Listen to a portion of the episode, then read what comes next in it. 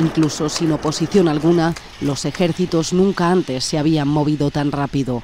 Los teóricos de la guerra siempre habían dicho que solo la infantería podía tomar y mantener las posiciones enemigas. Pero los Panzer no esperaban a la infantería.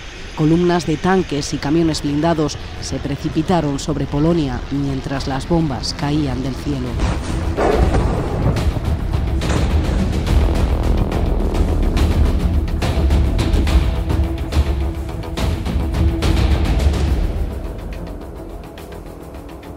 Un corresponsal de la revista Time se quedó fascinado ante el asalto de los tanques alemanes en 1939.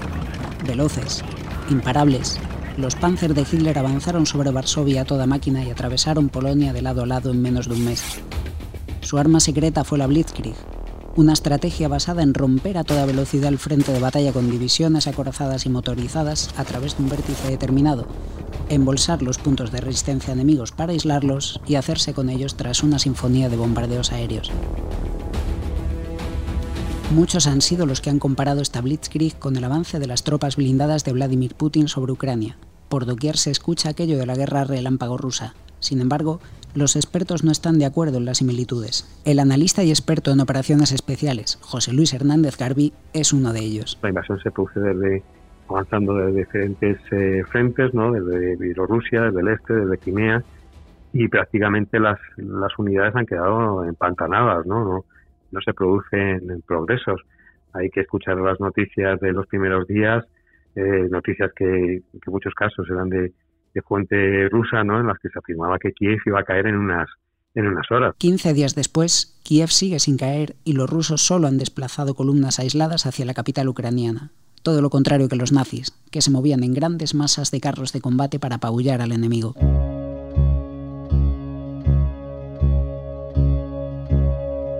En lo que sí han coincidido las tropas rusas y los nazis es en los errores. Uno de ellos, los problemas a la hora de hacer llegar los suministros hasta las unidades en primera línea, algo que sucedió a la Wehrmacht durante la Operación Barbarroja, el ataque en 1941 de la Unión Soviética.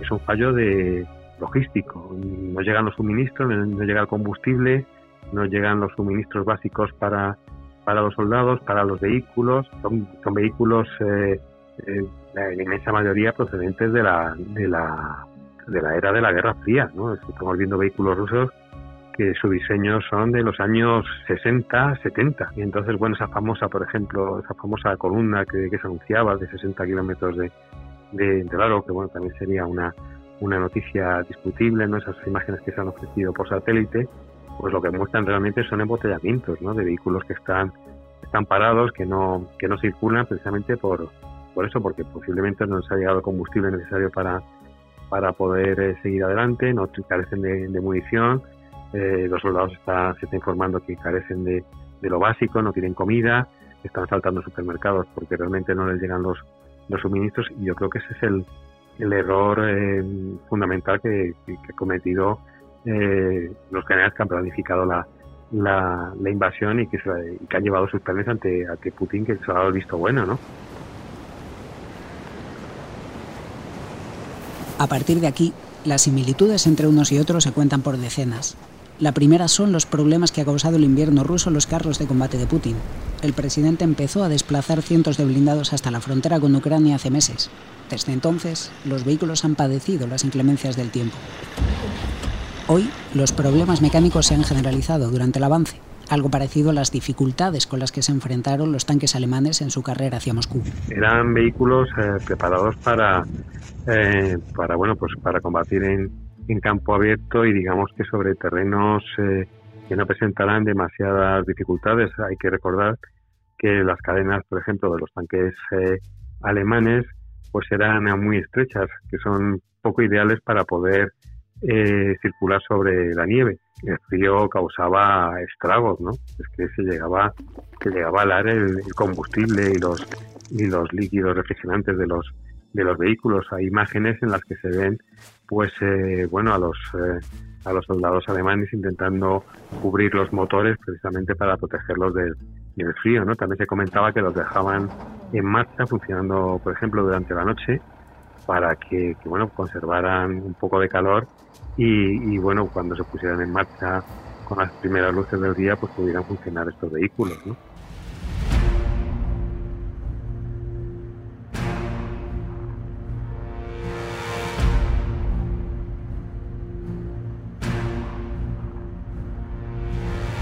Por más que los conflictos hayan evolucionado, aunque se combata con drones y misiles guiados, la realidad es que la guerra sigue replicando una serie de vicios que vemos desde hace años.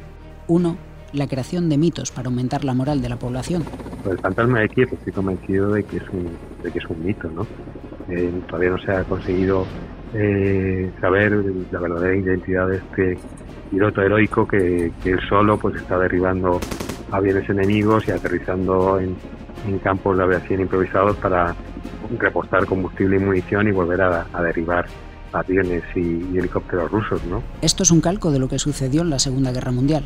En la batalla de Stalingrado, por ejemplo, Joseph Stalin ayudó a forjar el mito de francotiradores como Vasily Saisev o Ludmila Pavlinchenko, soldados cuyas cifras de enemigos abatidos fueron engrandecidas con la idea de insuflar valor en el ejército rojo. En los momentos más, más críticos de, de, por ejemplo, la batalla de Stalingrado, esta famosa lucha de los francotiradores en la que los soviéticos pues obtuvieron la, la, victoria tuvo una gran repercusión y un gran significado en la en la moral, ¿no? Cuando la ciudad estaba a punto de caer, pues que hubiera un, un héroe que, que acababa con los oficiales y los soldados alemanes um, en, en, ese número, pues pues bueno, servía para, para elevar la moral en los momentos más bajos. Pues ahora estamos asistiendo a algo parecido, ¿no? Con el fantasma de Kiev y con este francotirador que está que se está concentrando en matar generales, ¿no?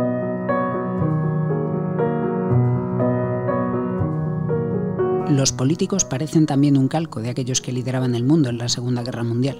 El ejemplo más claro es Zelensky, quien se niega a abandonar el país y se ha transformado en un faro para la población. Eso ocurrió en, en la Segunda Guerra Mundial en, en, Inglaterra, ¿no?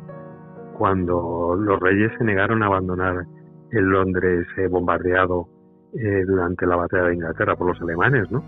Incluso alguna bomba llegó a caer cerca de, de Palacio, ¿no?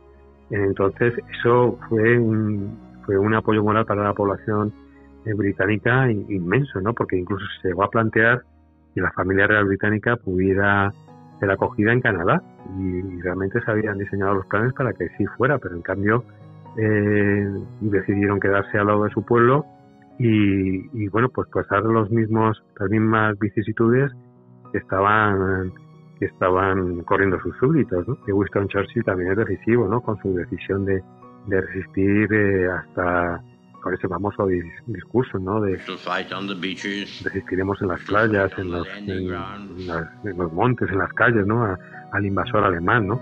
Hoy la guerra continúa. Miles de refugiados se agolpan en Kharkov en espera de ser evacuados. Las primeras brigadas internacionales resisten en Kiev para evitar que caiga la ciudad. Ecos de episodios pasados que, más que repetirse, evocan conflictos como la Segunda Guerra Mundial o nuestra castiza guerra civil.